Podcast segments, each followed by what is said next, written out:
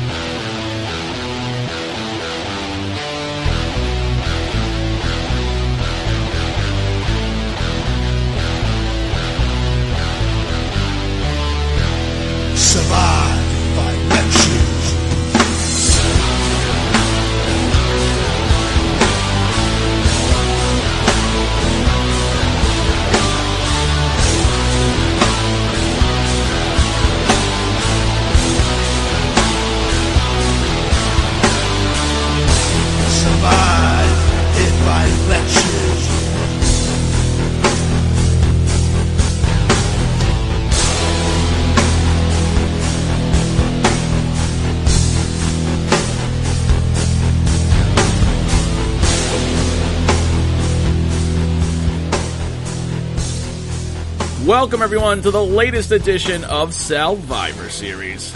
My name is Sal, I am your host, and this is the show where we take a look back at Vince's annual Thanksgiving tradition, Survivor Series. This time we travel back to 1994 to San Antonio, Texas at the Freeman Coliseum. That name of the arena is a little bit generous. This place at max seats 11,700. The WWF at the time was able to get 10,000 people to come to this event, which is astounding for 1994. Trust me.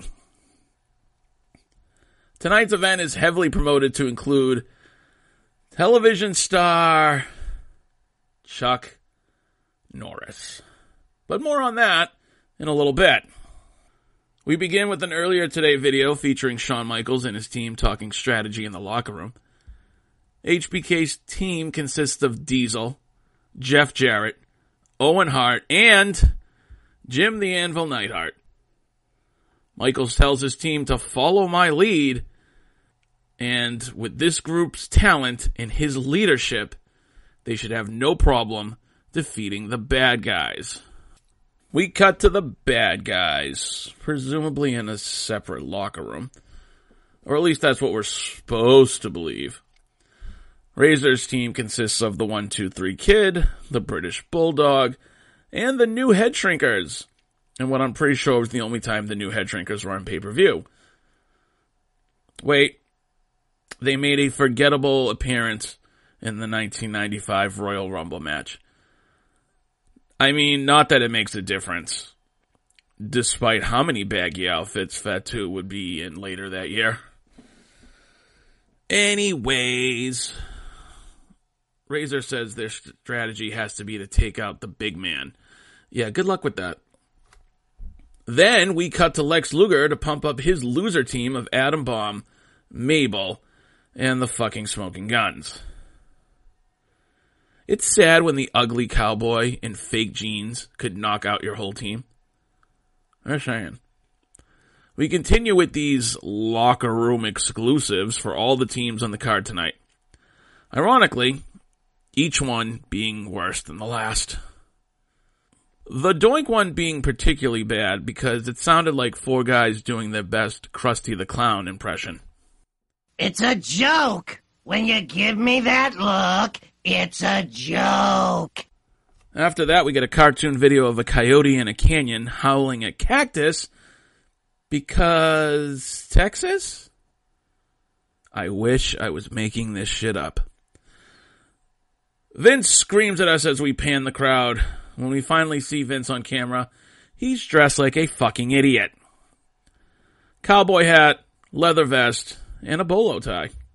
Sadly, Gorilla Monsoon is actually dressed worse, as his black shirt with a sunset on it is tucked into his jeans with a comically large belt buckle.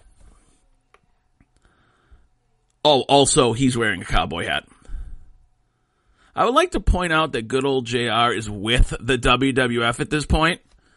But instead of having him on the call, we get Vince and Gorilla, who can be entertaining but only with other people and never each other.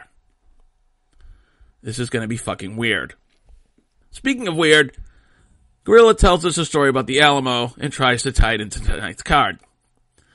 They hype Chuck Norris, who will be the special troubleshooting referee in tonight's casket match between The Undertaker and Yokozuna. So he's here to help us set up our VCRs? What exactly is a troubleshooting referee? Anyways, match number one the Teamsters, Shawn Diesel, Jeff Jarrett, Owen, and Neidhart versus the bad guys, Razor, 123 Kid, Adam Bomb, and the Smoking Guns. We are not even through the first entrances, and Vince and Gorilla are already repeating each other. This is why two-face commentators in the WWF, especially in the 90s, does not work. Owen starts things off with the 123 kid. But before we can get any physicality, we cut to Fatu dealing with his boots on the floor.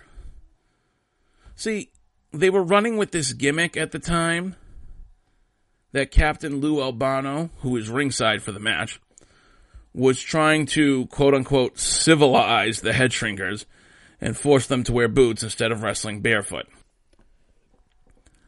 They even went so far to say that Samu quit because he couldn't get used to wearing boots. So now they play up the Fatu is uncomfortable in dealing with this problem during the matches, apparently. Owen tags out to Anvil at this point, but no one cares. The heels then get heat on the kid. Shocking. I know. We transition to a nice showdown between Bulldog and Owen Hart. And Owen, of course, makes Bulldog look like a million bucks. Owen tags out to Anvil, and Bulldog hits Anvil with a beautiful delayed vertical suplex for a two count. Later, Razor clotheslines Double J over the top rope, and then takes a cheap shot at Diesel, who's just minding his own business on the apron. Who's the face here? Razor? If you say so. Michaels calms Diesel down as Jarrett and Razor continue to fight. Razor tags back in the 1 2 3 kid and then fall away slams him into Jeff Jarrett. That looked clunky. He picked up Kid and threw him over his head into Jeff Jarrett. Speaking of clunky, Jarrett hip tosses Kid over the top rope to the floor and he lands fucking hard, like face first. So much so that he immediately tags out to Fatu. Jarrett tags out to Owen, and Owen slams Fatu's head into the turnbuckle. Not only does Fatu shake it off, he actually dances it off. Huh. And yet we wouldn't get Rikishi until what, 1999? Owen tags in Diesel, and Diesel kicks Fatu in the stomach and jackknifes him and pins him. That was quick meaning that altercation, because this match had gone on for a good 15 minutes before that happened. The 1 2 3 kid tries his luck, and after a quick flurry of karate offense, uh, Diesel shakes it off and jackknives him and pins him. it's 5 to 3. Teamsters. Sione comes in and attacks Diesel. Sione is the other head shrinker. Uh, but we get the same result. Power bomb. I'm sorry, jackknife, pin. It is now five to two. The only two remaining are team captain Razor Ramon and the British Bulldog. Bulldog is in next, and he does have mild success. Um, until he tries to come off the ropes with a clothesline, and Diesel boots him down.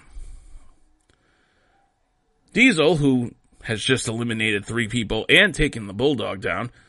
Tries to tag out to Shawn Michaels, but Michaels instead encourages him that he's doing a great job and he should stay in there. Meanwhile, on the outside, Owen and Anvil beat down Bulldog. Without any announcement from Vince or hand signal from Jack Doan, Bulldog apparently gets counted out because Razor runs in the ring and tries to schoolboy Diesel and gets a two count, and this counts apparently. Then Vince very nonchalantly confirms the Bulldog got counted out, even though Jack Doan could see him getting stomped on by Owen and Anvil. Are you kidding me? okay, I, I guess it doesn't matter why you didn't get back in the ring, even if the other team is illegally beating you up outside the ring. So Razor is there by himself now. We get a valiant effort from Razor. And then Diesel hits him with the jackknife. Shockingly, I know, before Diesel can cover him, however,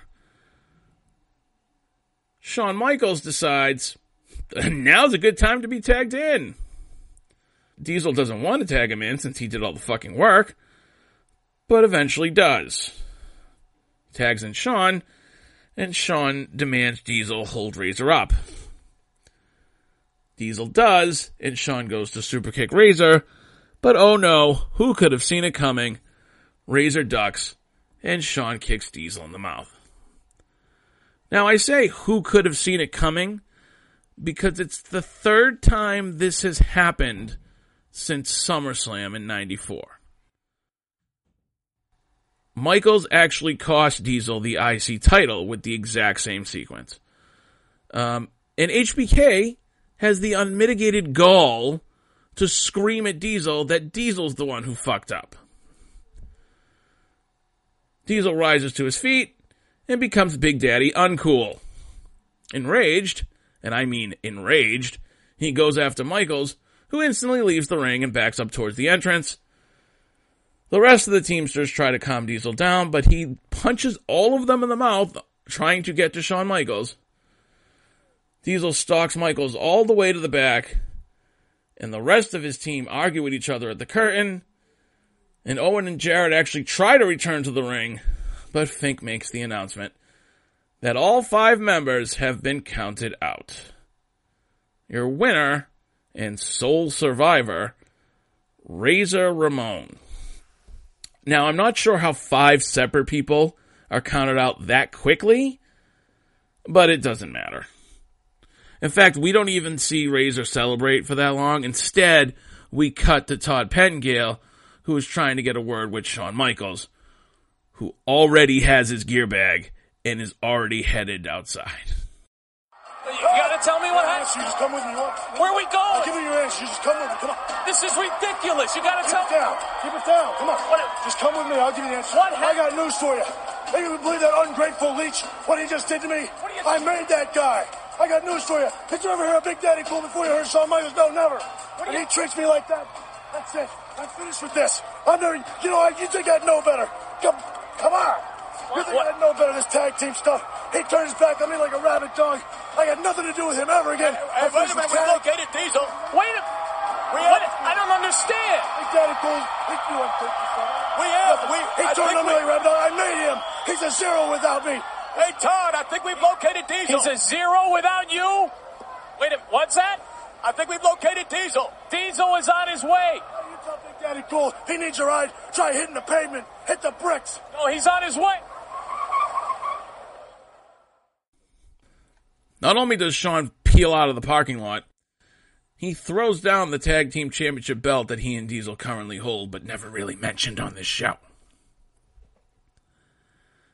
We head back to the desk so Vince can tell us anything can happen in the World Wrestling Federation. So Diesel's a face now, but how will they build him as your next star? Will we go on an all inclusive journey where Diesel wins the Royal Rumble and then the WWF Championship at WrestleMania? No! Oh, I get it he'll go into this long feud with Shawn Michaels and they'll have a grudge match at the Rumble, right? No! So what do they do with Diesel? Diesel wins the WWF Championship at Madison Square Garden in three nights in a record-setting record setting eight seconds. Yeah. that will put butts in seats. Vince and Gorilla talk about what an ingrate Shawn Michaels is, but Jerry Lawler's music hits, so it's time for our next match. Match number two, the Royal Family, Jerry the King Lawler and Cheesy, Queasy, and Sleazy versus Clowns Are Us, Doink, Dink, Wink, and Pink. For some reason, this match features three little people teaming with Jerry Lawler and three little people teaming with Doink in mixed tag rules. The little people can only fight each other, and Doink and Lawler can only fight each other. I would like to take a moment to point out that back in the 70s and 80s, this was a popular type of match in the territories because back then, if we're being honest, uh, little people were only in wrestling for the promoter's amusement. Speaking of which, Vince seems to be having a grand old time with this one. The story, by the way, the backstory is that Lawler treats his team members like absolute shit. Which is surprising because I always thought Jerry Lawler loved people who came up to his waist. Lawler starts the match off with Doink, but Doink makes him look like a damn idiot. Speaking of which, uh, at one point, Doink has Lawler in an armbar, and all the little people run into the ring and step on Lawler's stomach. Even his own team, um, who do it by accident because they're trying to get after uh, the clowns. To which Lawler gets mad. He's been absolutely humiliated by his own team. This is not only a comedy match, this is a comedy match with Three Stooges style comedy. It's at this point that I start thinking, oh, this is going to be a rough episode. at one point, they even put the Burger King crown on Lawler's head. Lawler, of course, takes too long to notice it's even there. The little people clowns chase the little kings around the apron as Lawler rolls through on a cross body and hooks Doink's tights, and Doink is eliminated. Doink goes to the back, and they point out that at this point, Lawler is just a bystander because he can't get in the match. Lawler does, however, stay on the apron, and this proves valuable, as Lawler helps Cheesy eliminate Wink. Lawler cheats again behind the ref's back so he can pick up Cheesy and drop him on Pink, and that eliminates Pink.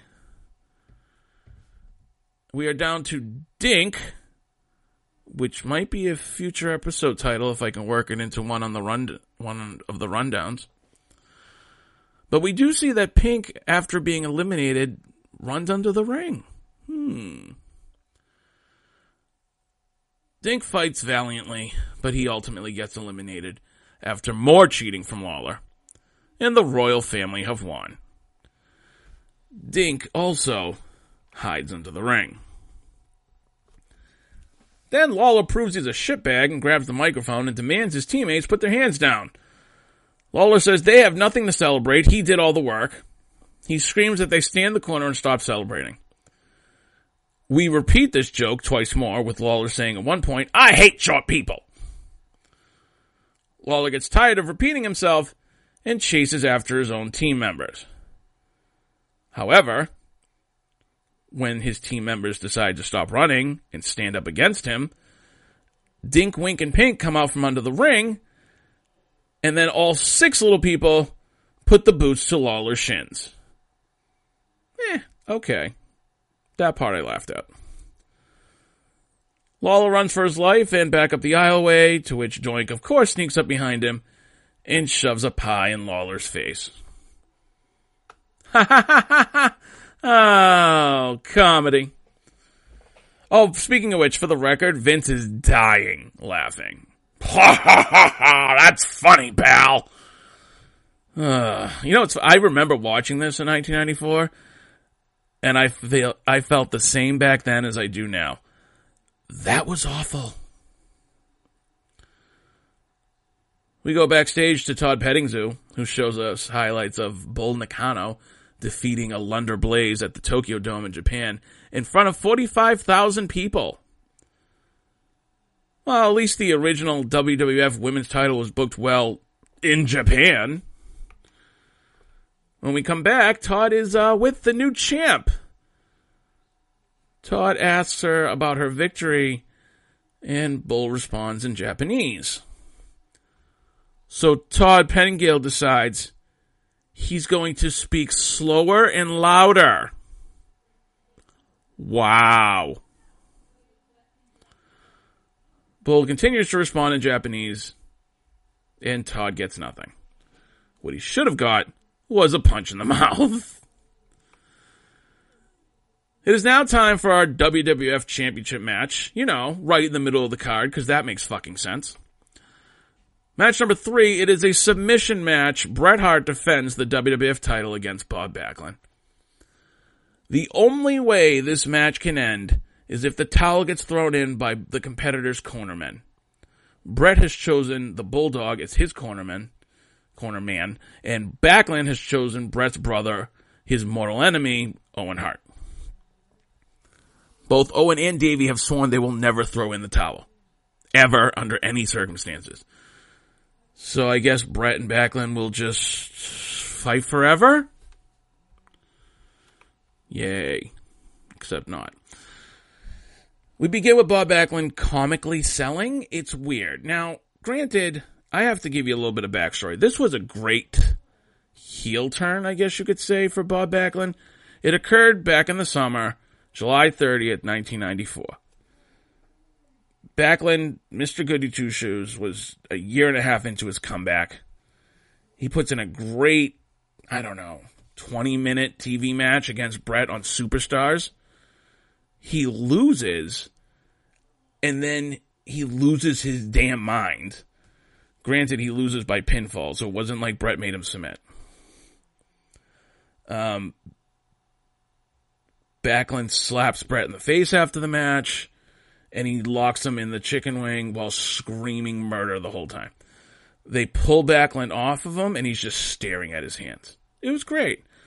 So now we get crazy heel Bob Backlund. But I don't understand his selling at the beginning of this match. I mean, I guess it's supposed to go with his eccentric character, but Bret hits a move and Backlund makes weird grunts and then also overbumps. And when I say overbumps, I mean like Bret hit a power slam and Backlund went, whoa, whoa, whoa, while he rolled from the apron to the outside the ring and then continued to roll into the barricade. The fuck.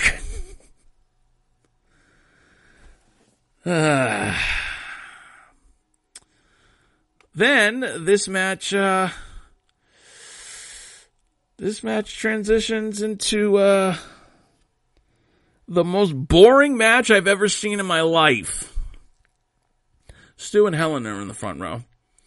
And I'm sure they enjoyed the pace of this match because we get lots of side headlocks and lots and lots of front face locks.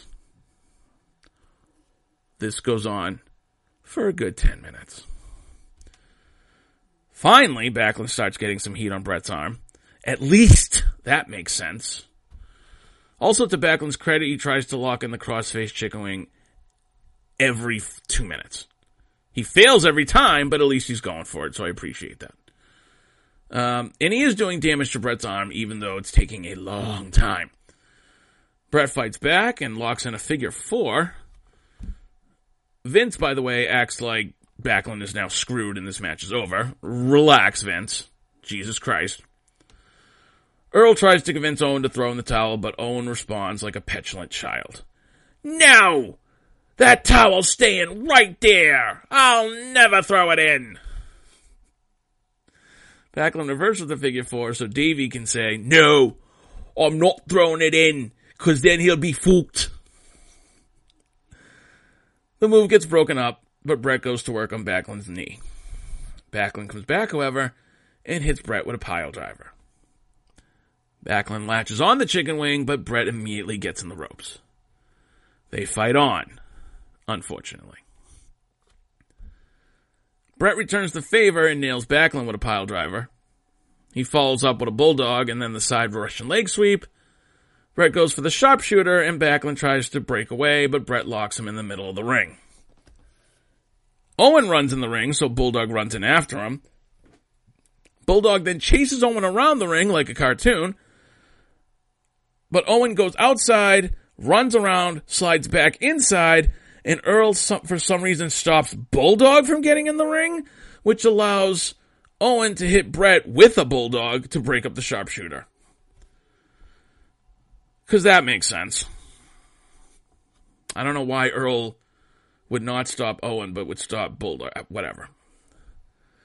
Um, Owen is ecstatic that he broke the sharpshooter. And he's gloating about it on the outside. So Bulldog then chases Owen again and then lunges at Owen, but Owen ducks, so Bulldog trips over him and goes headfirst into the steel steps. Davey Boy Smith is out cold, and Owen checks on him, and all of a sudden Owen's like concerned, like, oh shit, I think I killed him. He's fooled. Uh, Bret walks over to the ropes and calls Owen a son of a bitch. But since he's distracted, Backlund locks Bret in the crossface chicken wing. Hitman tries everything he can to counter the hold, but he can't. Owen still checks on hit on Bulldog and acts extremely concerned for Bret's well-being. The camera also conveniently stays um, on Owen so that we can hear him say, I'm sorry, Bret. I never meant for this to happen. Owen then cries over to Stu and Helen and somehow coaxes them to leave their seats and come to ringside. Helen and Stu legit just step over Bulldog's unconscious body, because who gives a fuck about him at this point? And Owen hands his mother Bret's towel so she can throw it in and end this agony but Stu snatches the towel from his wife. Owen continues to plead and cry that this, and this has been going on for 10 fucking minutes. I'm not kidding you. I timed it. Bret has been in this move for 10 minutes. For fuck's sake. Finally, Helen can't take it anymore, and she snatches the towel from Stu and throws it in, ending this match. Your winner and new World Wrestling Federation champion, Bob Backlund? Ugh. Owen, by the way, immediately grabs the towel and sprints to the back. Um, Earl Hebner awards Backlund the championship. Backlund demands that Earl puts it on him. Uh, Earl does. The crowd is in stunned silence, by the way, because I don't think they actually thought this was going to happen. Uh, some officials and Helen help Bret to the back. Uh, Stu looks at his wife like he wants to backhand her, and Howard Finkel makes the announcement that the winner of this match and new World Wrestling Federation champion, Mr. Bob Backlund. Vince, by the way, does a great job of expressing his absolute disgust that Bob Backlund is champion again. Don't worry, Vince, you'll have him drop it again in three days. In an eight second match. We go to the back where Fraud Penningale is with Owen Hart. Thank you very much, Vince. I am standing with Owen Hart. Obviously, we've just witnessed some. We thought you were having compassion for your brother. Vince McMahon said we're seeing the true Owen Hart. This obviously was some sort of setup. a setup? You got it right. That was a setup. This is the greatest Thanksgiving of my life. And mom and dad, you fell right into my trap. You threw the towel in, and Bret, you're no longer the WWF champion. Mr. Backlund is. And Bret, I could have beaten you before, but you cheated. But now, you're nothing. You're below me. You're down there in the gutter, Bret. You're not a champion anymore. You're a loser. And I'm a king. And Bret, you're a nobody. And I unlike you, will never quit. I will never surrender. You're a quitter, Bret. Mom and Dad threw in the towel, and you're history, Bret. And I am the best there is, the best there was, and the best there ever will be. Don't you forget it, brother. Whoa! Okay, as fucking stupid as that creative was, Owen's promo was hilarious. You're a loser, Bret! Loser! We go back to the booth where Vince and Gorilla are dumbfounded. As is the rest of the crowd. I mean, they didn't know when they explained the rules of this match that Helen Hart qualified as a corner man, but who gives a fuck, I guess. We move on to match number four the Million Dollar Team. Bam Bam Bigelow, King Kong Bundy, Tatanka, and the Heavenly Bodies versus Guts and Glory, Luger, Mabel, Adam Bomb, and the Smoking Guns. Billy Gunn looks fucking ridiculous in his dumb cowboy hat and his stupid little mustache. Then again, so does Adam Bomb in his piss yellow singlet. We start off with chiseled out of stone Lex Luger versus Tubby and Flabby Tatanka. And that's not an exaggeration. Tatanka looking like he did when he came back to SmackDown in the early 2000s. Mabel hits Dr. Tom with a second rope splash and pins him for our first elimination. Bundy comes in to try his luck, but Mabel outpowers Bundy, and Gorilla Monsoon says the mountain with feet is retreating. I was like that when he called him a mountain with feet. Bundy tags out to Bam Bam Bigelow, who has a little bit more success against Mabel, but not that much. Mabel cactus clotheslines Bigelow over the top rope, and both men tumble to the outside. Mabel, Mabel gets counted out, but I guess Bigelow makes it back into the ring. At least that's what the announcers tell us.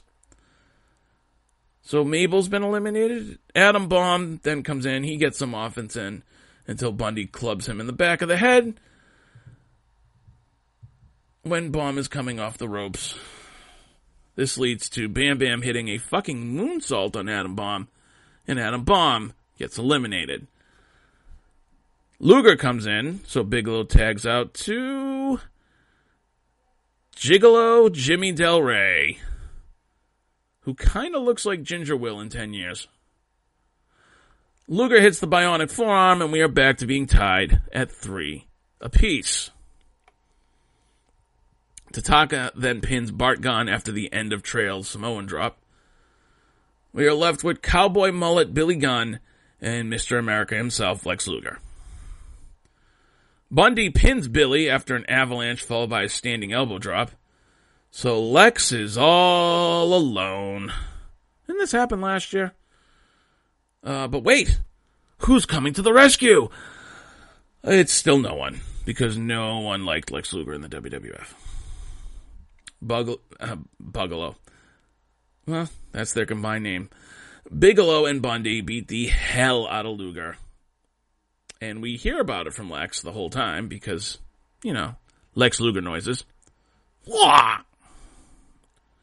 We then get a USA chant from the crowd because you know, you know those evil foreigners, King Kong Bundy and Bam Bam Bigelow. I mean, I get it because they're both from Jersey, but as much as Texas wants it to be, Jersey's not a foreign country. Back to the match, and Luger gets a fucking shitty small package on Tatanka and eliminates him. So Lex is once again defying all the odds, but then Bundy hits him with a running splash and pins him. Well, that fucking sucked. uh, after the match, Bigelow, Bundy, and Tatanka continue to beat down on Luger, and then Lex's team runs out from the back to make the save. Who gives a fuck? Lex's team holds the ring as the Million Dollar Team leave with their hands raised. Lex makes it back to his feet and gets a small pop for the effort. that was terrible. We go backstage again so Grumpy Gill can talk to the now two time WWF champion Bob Backlund.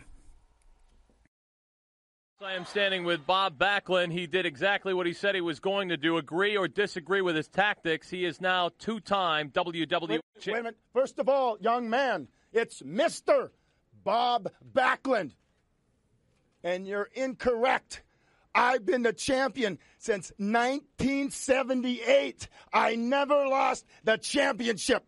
Tonight, I just regained the belt and I beat the man that represents your society.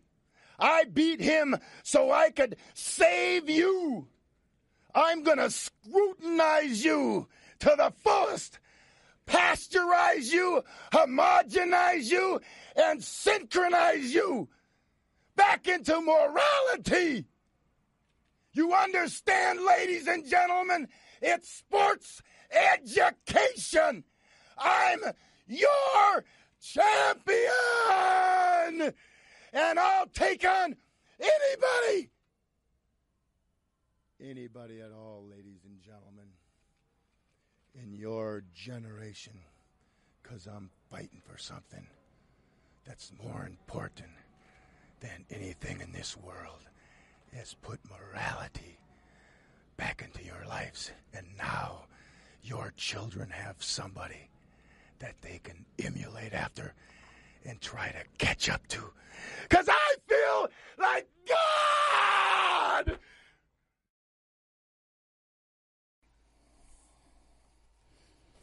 Okay. I actually enjoyed batshit psychopath Bob Backlund's heel character. It was fucking amazing. and by the way, the closer in that promo, where he's like, I feel like God! that was fucking money. Uh, alright, it is now time for our main event of the evening. But first, the Fink has to introduce troubleshooting special enforcer Chuck Norris. Chuck Norris actually gets fucking pyro. it is casket match time. Yokozuna versus The Undertaker. Mr. Fuji and Jim Cornette walk behind the massive Yokozuna, who at this point, well over 600 pounds. Not the 550 he was when he was champ in 93. No, well over 600 pounds. And he looks it. Uh, Undertaker comes out now with Thunder and Lightning. But wait, there's more.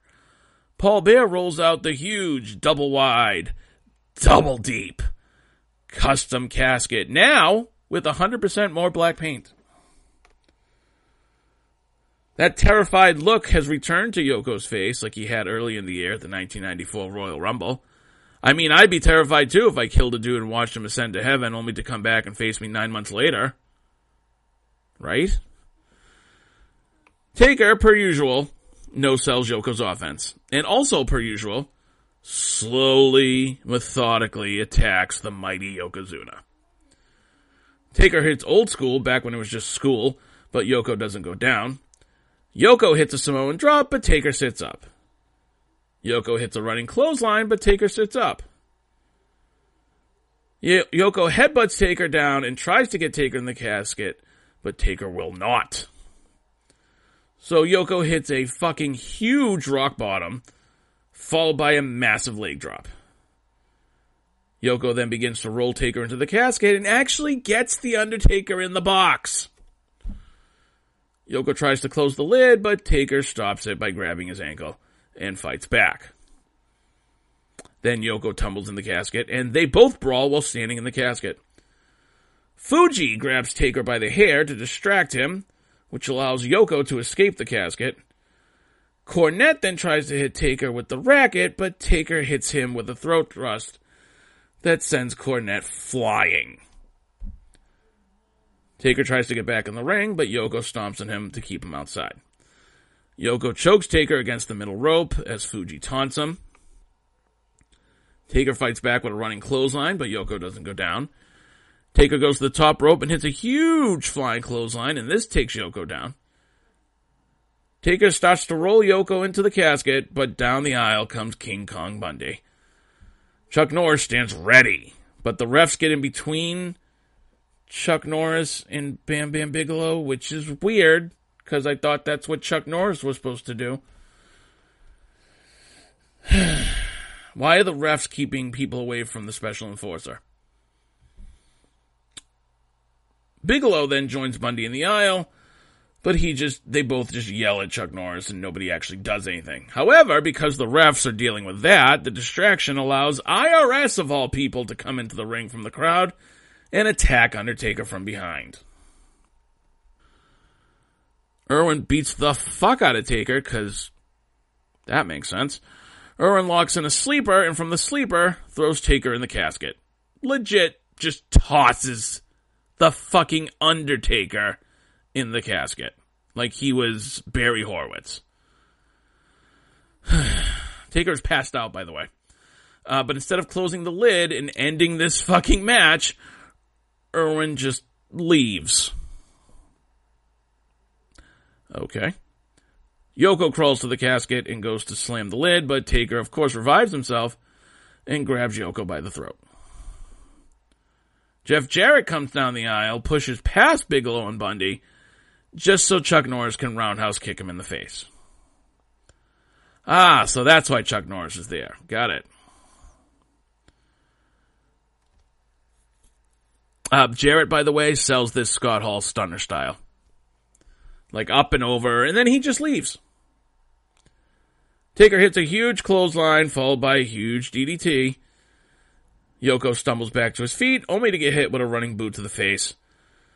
Yoko then falls through the middle rope, off the boot, and into the casket. For no reason at all, Taker grabs the uh, the flag from Mr. Fuji, breaks it over his knee, and tosses it into the casket with Yoko before slamming the lid shut. I don't know why we needed that little bit of racism at the end of there. I don't know what Taker's got against the great country of Japan, but nonetheless, The Undertaker has vanquished the mammoth Yokozuna, and he was never heard from again. I mean, he didn't actually kill Yoko, but he sure as fuck killed Yoko's push. that was uh that was Survivor Series 94. Gotta admit, it was kind of rough watching. Um, 1994 was not a good year for the WWF at all, but Survivor Series 94 was specifically bad. Easily, easily the worst pay per view from that year. 100%. Even if you had Taker versus Taker at SummerSlam 94, at least that card had Bret versus Owen. So, you know, this, this was another classic Survivor Series. Eh. If you had to go back and watch anything, I would say the first match where we see Diesel turn face, that was something. I mean, the, the booking of it was stupid as all hell. That all five guys could be counted out within 30 seconds. But other than that, it was at least a decent match to watch. The worst match was probably the Million Dollar Man's match. The, the Million Dollar Team versus the Lex Express, or whatever the fuck they call themselves. Oh, excuse me, Guts and Glory. Oh, that match sucked. That was just awful. Oh, wait, also the Clowns. The Clowns versus the Kings was bad. But at least that was supposed to be bad. It was just a comedy match. Uh, definitely not my favorite Survivor Series. Not that I think next year's is any better. But that being said, uh, it's been fun. Now, as we all know, the WWE Network is moving to the Peacock platform. They will not have all of the classic content available till August.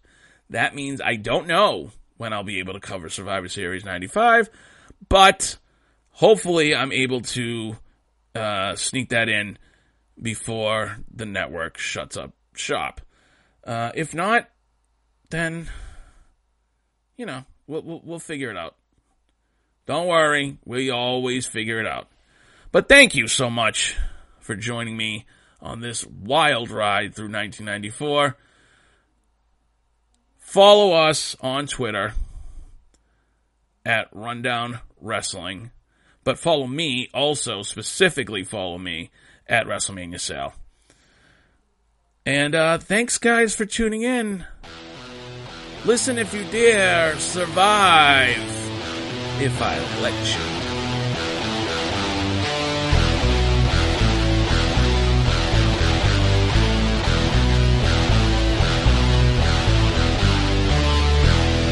Survive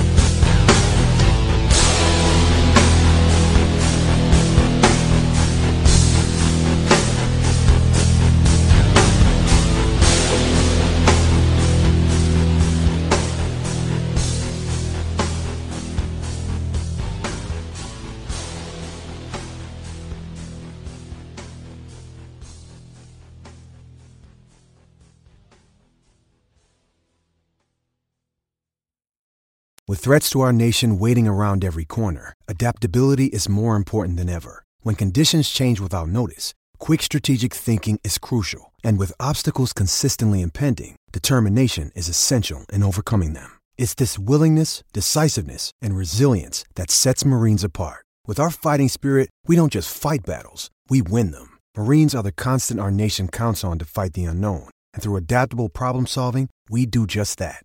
Learn more at marines.com. You have been listening to a Rundown Wrestling Network production.